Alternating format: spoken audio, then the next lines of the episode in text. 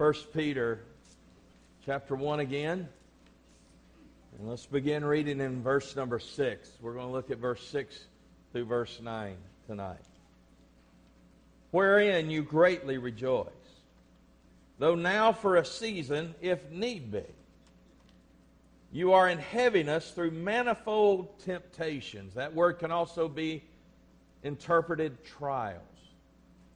That the trial of your faith, being more, much more precious than of gold that perisheth, though it be tried with fire, might be found unto praise and honor and glory at the appearance of Jesus Christ, whom having not seen, you love, in whom, though you see him not, yet believing, you rejoice with joy unspeakable and full of glory receiving the end of your faith, even salvation of your souls. Let's pray. Father, I just thank you today that your word is always on time. And so, Father, I thank you for that, and I pray that this would be a help to us tonight. In Jesus' holy, precious, and mighty name. And all God's children said, Amen. You may be seated wherein you greatly rejoice. First thing I want you to see tonight is the rejoicing in truth. This term wherein connects you back to the previous verse. So if you remember from this morning, what did we end with? He said, Who are kept by the power of God through faith unto salvation, ready to be revealed in the last time wherein you greatly rejoice. And so the picture here is, is Peter is writing to these believers, and he's not stating this as a command. It's not an imperative in the Greek text. He's stating this as a matter of fact. In other words, he's stating this in this way You are rejoicing in the fact that you're kept by the power of God to be revealed in the last time. In other words, he's stating about these believers that rejoicing is an overflow of their understanding and receiving of truth. Now, I want to tell you something, folks. Truth can convict, and truth does convict. But truth, even when it convicts or even when it comforts, ought to cause a believer to rejoice every single time. And if you understand what we looked at this morning, you can't help yourself but rejoice in what God has done and what God has for you and me. And so he states this, this fact. He says, You rejoicing in truth. But then notice the atmosphere in which they rejoice, the reality of trials. He says, You rejoice, you greatly rejoice Though now for a season, if need be, you are in heaviness through manifold temptations. In other words, he says, You're rejoicing at what God's done. You're rejoicing at what God has for you. You're rejoicing that you're kept by God. You're rejoicing that it's going to be revealed in the last day. And you're doing it in the midst of great heaviness and in the midst of great trials. Now, I'm going to be honest with you, folks. Uh, this is probably a truth that many of us are still God's working on us.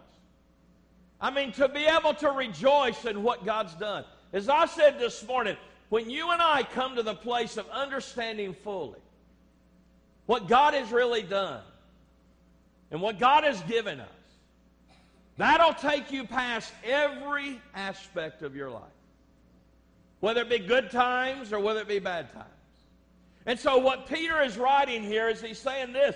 He said, There's the reality of the trials you're in, but yet you're still greatly rejoicing. I mean, isn't that amazing to you? I mean, that they could greatly rejoice even in the midst. Now, you say, What are these trials? Well, let me just kind of give you a synopsis, if you will. Uh, one of the things that we know about these believers Peter's writing to is they were being greatly persecuted. Now, some Bible scholars would say that the persecution was just one aspect of the trials. And you say, Preacher, what do you think? I said, I think they're absolutely right. Because he doesn't speak of just one trial, he speaks of manifold trials, various trials. And so it's, what he's saying is, yes, they're being persecuted, but along with being persecuted, God has allowed other things in their life. And we don't know what those other things are. But here's what we do know that they are very much heavy on their heart. Now, let me break down this verse with you just for a moment, if you'll let me. The first thing is the duration of the trials. He says, Wherein you greatly rejoice, though for now for a season, if need be, you are in heaviness through manifold temptations. Now for a season. In other words, these trials are for a season. Now, here's what I'm trying to tell you. What this text is saying is this that anything that happens to a believer, God has to allow or initiate. You've heard me say that a thousand times. But now, here's the picture that you need to understand. In relation to eternity, Whatever you go through in trials in your life, whether it's by initiation or by the allowing of God in His providence, here's the reality when you compare it to eternity it's just for a season. But also, this goes a little beyond that. You say, what do you mean? It means this that God has His finger on the time clock, and God has His finger on the pulse.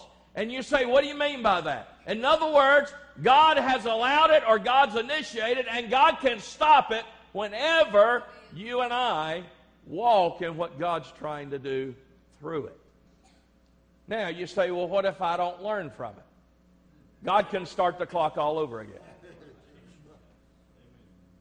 In other words, trials can be for a season.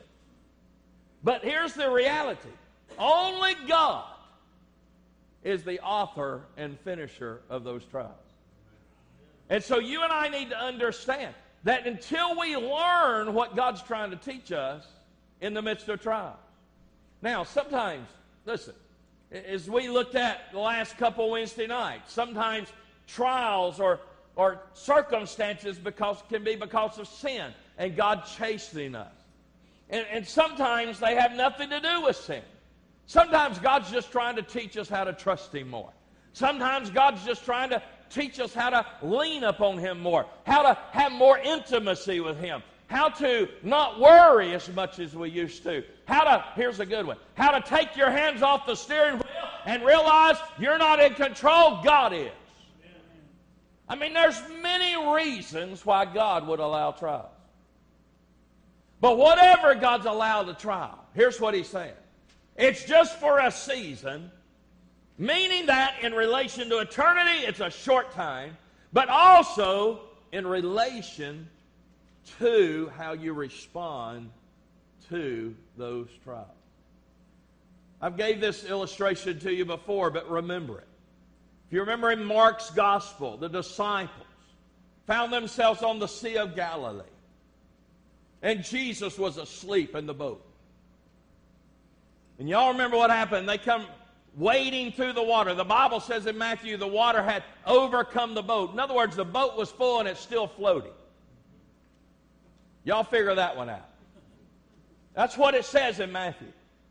So, in other words, already in the miracle of God, they don't even realize it. Because their mind is on the circumstances, not on what God. Remember what the Lord said we will go to the other side. I mean, God's already told them, the Lord's already told them what was going to happen. And so they weighed back to the Lord Jesus. They said, Don't you care that we perish? Lord gets up from his sleep and he says, Oh, ye of what? Little faith. And you say, Well, the disciples, they learned their lesson. They're never going to have to go through that again. Oh, read a few chapters later. This time Jesus is on the shore. They're on the Sea of Galilee again. Another storm arises. They get fearful in their heart. They're going to perish. The Lord comes walking out on water. And what does he say? Oh, ye of what? Can I tell you today? Our trials are always for a season. But God controls them. And it's on the basis of how we learn, how we grow, and how we receive what God's trying to do. And that is what he is saying here. And you say, how do you know that's what he's saying? Because notice this the direction of the trials, if need be. Now, what does that mean? If God deems it, or determines it, or directs it to be. In other words, he says, listen, wherein you greatly rejoice, though for a season, if need be. In other words, only God is the one that can direct our trials. Only God's the one that knows if we need those trials in our life. Now, I guarantee you, we would all say, when we're going through trials, Lord, I, am good. You don't have to do this. But you know what? It's amazing to me. God knows what we need. And I'm telling you right now, some of the most difficult times I've went through in my life were some of the greatest times I ever went through in my life. I was talking to Ralph a minute ago. When I had COVID a couple years ago, spent five days in ICU. I would not trade that for anything in the world because God used that in my life. God knew what I needed. Now, was there sin in my life that He was dealing with? There were some things He was showing me, yes. But can I tell you the biggest thing He was showing me?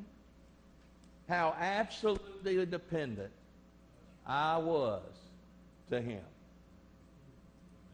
And you say, well, preacher, I can't believe you would ever forget that. Oh, don't get on your high horse. You do too. We're easy to forget. We're easy to try to do things our way, what we think is best. And it's the greatest, one of the greatest times of my life. One of the sick, it was the sickest time of my life, but it was one of the greatest times of my life. You see, here's the thing God knows what we need, folks. And God knows when we need it. So you see the duration of the trials and the direction of the trials. James chapter 1 says, Knowing this, that the trying of your faith works patience. The word patience, better translated, endurance. The trying of your faith works endurance in your life. Well, let me show you, thirdly, not only the duration and the direction, but the depth of the trials. This word heaviness here, it, it's really the only time that it's used. And here's what it means it literally means this to become sad, sorrowful, distressed. In other words, whatever trials were included in this that these believers were going through, here's what he says You are in heaviness. You're sad, you're sorrowful, you're in distress over these trials, but yet at the same time, you're greatly rejoicing.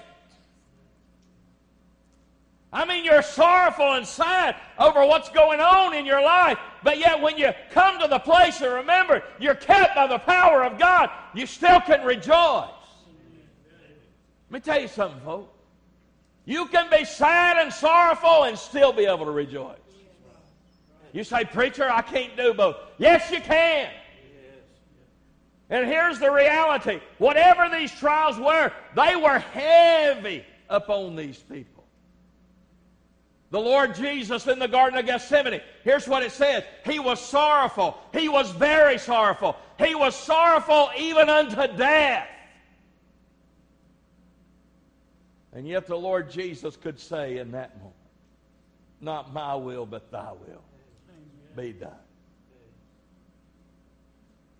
The weight of the reality that the Lord Jesus would experience in those moments on the cross separation from his Father, which he had never known eternity past, and praise God, I'll never have to know again. And in that moment, he could still say, Not my will, but thy will be done. The depth of the trial, the diversity of the trials through manifold temptations. The word manifold, as I said a minute ago, means various, many, different types. Listen, folks, what you may be going through in your life, I may have no idea about being able to say, I know what you're going through. And I may be going through something in my life. You cannot say to me, I know what you're going through. But it doesn't matter. It doesn't matter what kind of trial it is. It doesn't matter how severe the trial may seem or how hard the trial may be or how long the trial may last. Here's what matters that if you know you're kept by the power of God in the midst of whatever it is, you can still greatly rejoice in what God's done for you and who God is. Now, people, I'm not going to lie. This is far easily preached than it is lived. I'm not going to lie to you. But can I tell you something God has to continue to teach me? Just because I may not have arrived in a certain area, I praise God He's still working on me. And to work this in our lives, to work this into the fiber of our very beings, to work this into the spiritualness of our souls. This is what God desires to do. Well, we see the rejoicing in truth, we see the reality of trials, but then we see the realization in testing. He says that the trial of your faith. Now, I want you to look at that word trial. It's a peculiar little Greek word. Because when we think of trial, we think of the circumstances themselves, which is that word temptations in the previous verse. But here it means something else. Here he's not talking about the specific circumstance. Here he's talking about the process through which God allowed the circumstance. Because here's what this word means it means to test to see if it's genuine. He said that the testing of your faith, the trial of your faith. So, what's the conclusion about faith? That God will try and test your faith. Notice what he said being much more precious than gold that perishes. Now, here's what Peter said God testing your faith is far more precious than gold that perishes. Can I ask you a question? What do we spend more time on? Gaining material things or letting God test our faith.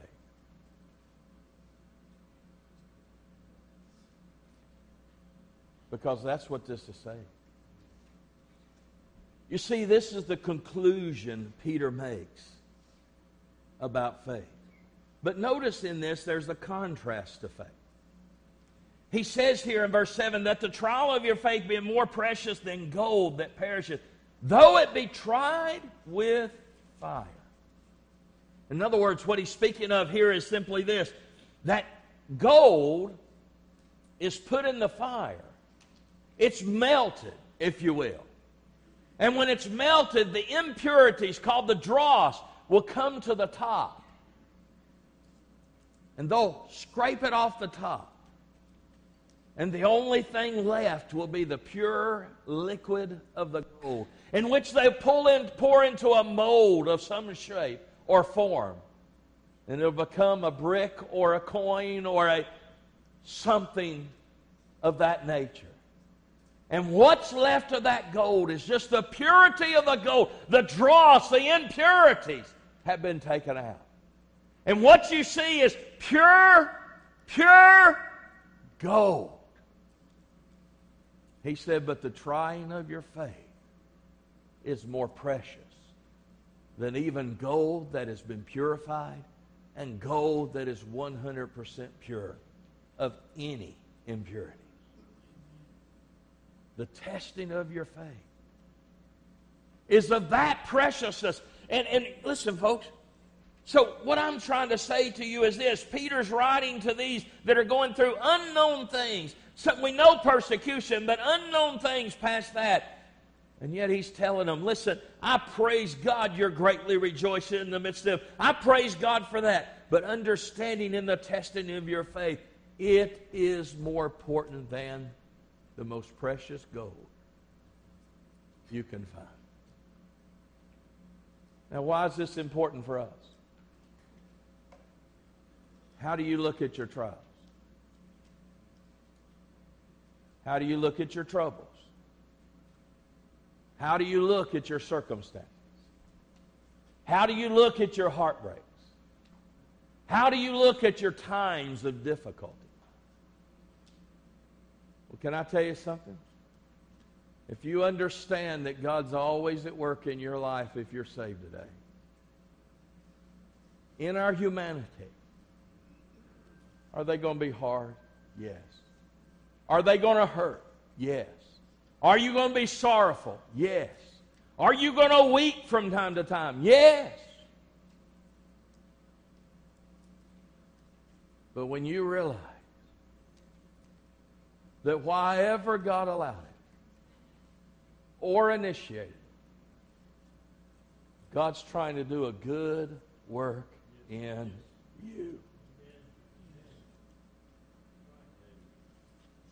And all of a sudden, you have a whole different perspective of the trials that you go through. You see, I don't understand how a lost world makes it through the difficulties of life. But here's the sad part. A lot of true Christians have the same difficulties the lost world has and walking through the difficulties of life. You know why? Because they don't see that God's at work. They just see that they're at hurt. But yet, when God's at work, it's more precious than anything that you could ever accumulate in the material world it's more precious. Well, notice thirdly the confirmation of faith. That it may be found unto praise and honor and glory at the appearing of Jesus Christ. As I said earlier, this idea of trial of faith is to test to be deemed as genuine. So God tests our faith. We see it as God working in us or working for us, and we see it as such. And we say, God, whatever you're trying to do, whatever you're trying to do, I accept it. Paul says, in all things I can give. Uh, I didn't hear you. Y'all, y'all don't like that verse, do you? In how many things? In how many things? No, oh, preacher, come on. Don't, don't, don't give us that. In, I, I understand, preacher, in most things, in some things, in all things. Are you kidding me? In all things? Oh, you'll never be able to do that if you don't understand the trying of your faith. So, what is the end result of this work of God in us? What is the end result of it all? It's simply this that your faith will stand the test, and your faith will stand the fire of purity, and your test will stand the test of God's work, and you may be found unto praise, honor, and glory at the appearing of the Lord Jesus. Jesus said it this way When I come, shall I find one faithful? Well, I got news for you. When you understand you be kept by the power of God through faith unto the revealing in the last time, you can rejoice in your trials. You can see your trials that God is doing a work. And you can remain faithful, and your faith will be proven to be genuine. Listen, God don't need to have it proved. He needs you to know. He already knows. You say, why would God want me to know? I'll give you two reasons. Number one, because there's a lot of people deceived. Number two, because those that are not deceived will grow in grace and knowledge if you understand where you are in the walk of faith. And then, when God the Father says to God the Son, Son, go get your bride, and that trumpet sounds, and we ascend into the clouds, face to face with the Lord. Listen, the Bible says we can stand in boldness, confidence before Him. Why? Because God proved our faith. We know God already knew. And it'll be an anthem of praise and glory and honor. Oh, don't get the big head. It's not the Lord saying, Well, good job. Look what you've done. Oh, no, no. It'll be praise, honor, and glory of the Lord Jesus that gave you the faith to walk in. This is what it's all about. Genesis chapter 22. Abraham, take your son the promised son, the covenant son, Isaac. Take him up Mount Moriah. Bring him before me as a burnt offering. Abram walks up the mount with his son as his son's holding the wood. His son don't fight against Abraham, surrenders to his father lays him up on the altar, puts the wood around the altar. The promised child that Abraham's been waiting for and waiting for and waiting for and waiting for. And he raises that knife. And all of a sudden, God brings a ram out of the thicket says, Don't touch that son. You say, Why'd you bring that verse up? Because listen to what God said. Lay not thy hand upon thy lad, neither do anything unto him. For now I know that thou fearest God. How many agree God already knew? But how many agree now Abraham knows? Seeing thou hast not withheld thy son, thy only son, from me. Can I ask you a question? What do you think you have that you've not given to Him? Can I say something of love? God may test your faith to see if you're willing to give it to Him.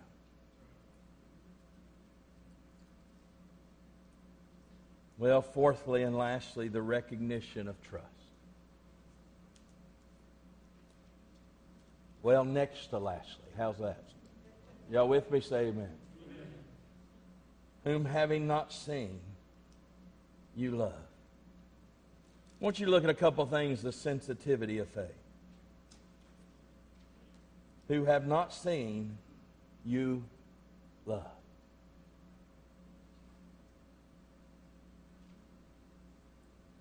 Notice he says, whom you've not seen. Because Peter saw it. Peter walked with him for three and a half years. Peter said, I've seen it. But can I tell you something? Here's what Peter said.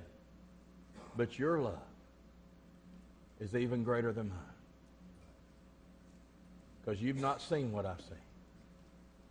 And you love him the same.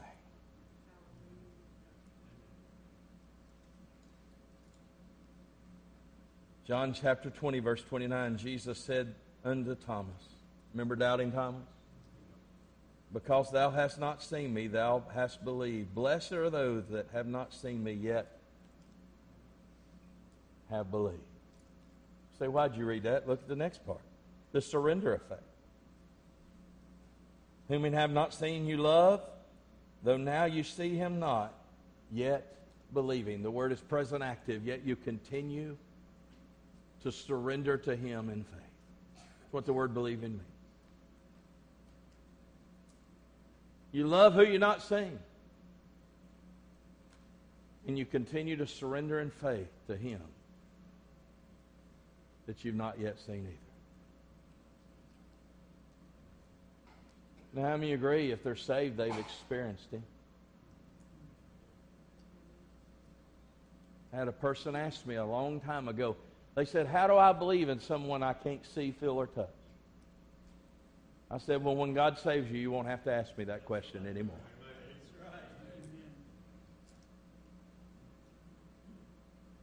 Because you'll experience His forgiveness, His mercy, His grace, His victory, His joy, His peace. You'll have fellowship with one you can't see. So he's commending these believers. He's saying, listen, he said, You're going through the trial of your faith, but look what it's going to come out on the other side. There's going to be a confirmation of your faith. It's going to be to the honor and glory and praise at the appearing of the Lord Jesus. And listen, I, can, I, I praise God that you have not seen him yet. You love him. You have not seen him yet. You continue to believe. And then notice the splendor of faith. And you rejoice with joy unspeakable and full of glory. Well, let me unpack this for you, okay? This word unspeakable here. It's a word, it's a Greek word, it means inexpressible. Here, here's, here's the magnitude of the word. He says, you, you believe in whom you've not seen, you love whom you've not seen, you're rejoicing in the midst of, of, of trials, even though they're for a season. And he said, Let me just give you a statement of fact about your joy. Your rejoicing is unspeakable. Can I tell you what it means? Here's what it means there's not words to describe it or to articulate it. It's beyond understanding, it's beyond communication.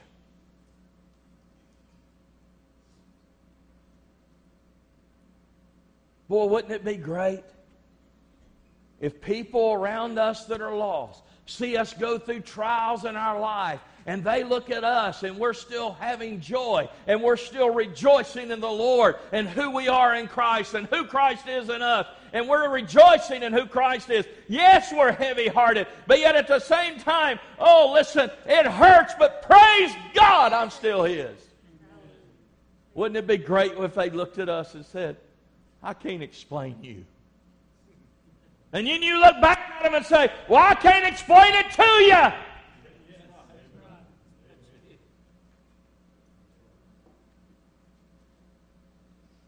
Words can't describe it. There's no way to articulate or to convey the depth of the joy. Well, lastly, and I'm done, the receiving of a treasure. Receiving the end of your faith, even the salvation of your souls. Here's what it says the receiving is not in future tense. How many agree the end of our faith is future tense? Then why ain't receiving in the future tense? Here's what he's saying You've already received in your heart what's going to be true of you in the future. Let me give you a quote. Charles Spurgeon. How many of y'all heard of Charles Spurgeon? Here's what Charles Spurgeon said It can take little faith to take your soul to heaven. But it takes great faith to bring heaven to your soul.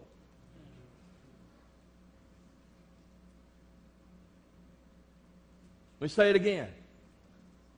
It can take little faith to take your soul to heaven. But it takes great faith to bring heaven to your soul. What does he say? You've received by faith what God has for you. What God has in reserve for you. Remember this morning? The hope that you have. You've received it by faith. And because you've received it by faith, you rejoice now in what you've not yet experienced that's still to come. And what you rejoice in now is greater in your heart than the heaviness and the sorrow of your trials that you're in now. Would God work this in our lives?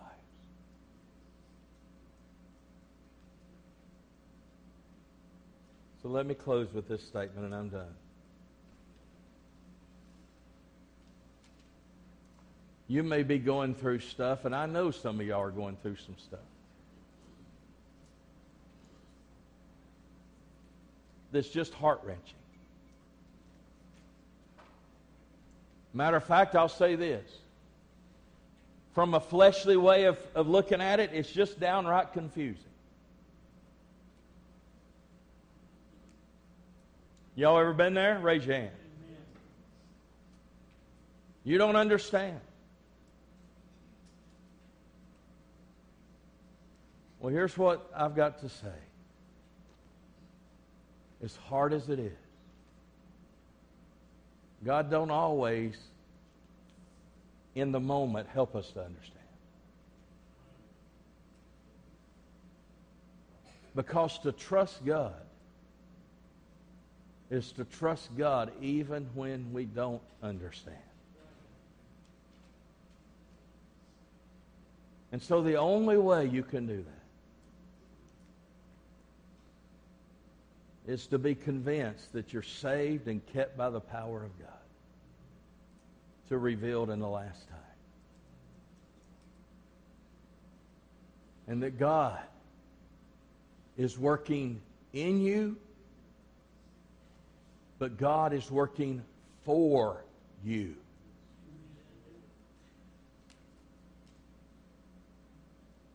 And God is maybe preparing you or God is shaping you or molding you or stripping you or chiseling away at you.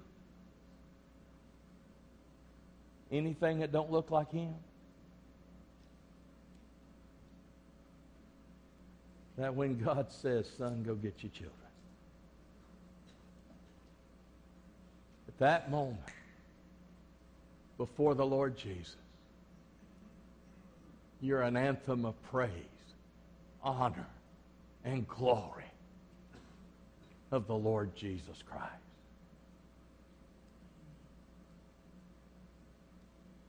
You say, Preacher, I don't understand what's going on in my life. It seems like God is just standing still. How about changing the question?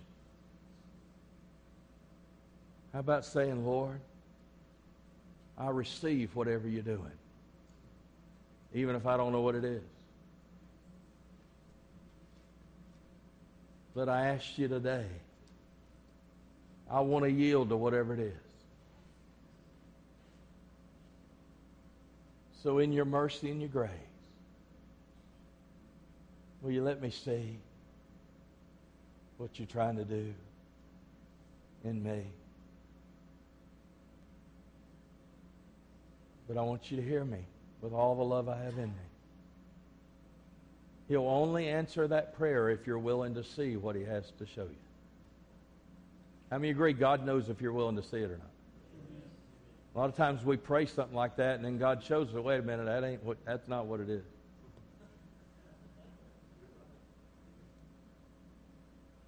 Y'all hearing me? Say amen. But understand this it's always for your good. Every time, 100% of the time. Father, I love you, I praise you, and I thank you. Thank you for your word. Thank you for your truth. Father, maybe there's some folks in here today that, Father, they're just going to be honest tonight. They're just confused. Maybe they're troubled. Maybe their heart is heavy, aching, broken. Father, maybe they just need tonight to get alone with you on a bended knee and say, God, I just got to confess. I've dwelt on my confusion. I've dwelt on my circumstances more than I've dwelt on what you're trying to do. And I confess that first and foremost, but then, Father, secondly, whatever you're doing, I'm willing to receive it. That I can be an anthem of praise, an anthem of glory, an anthem of honor unto you when I appear before you in glory. Lord, let me see what I need to see. That I can walk in what you provided. In Jesus' holy, precious, and mighty name. And all God's children said,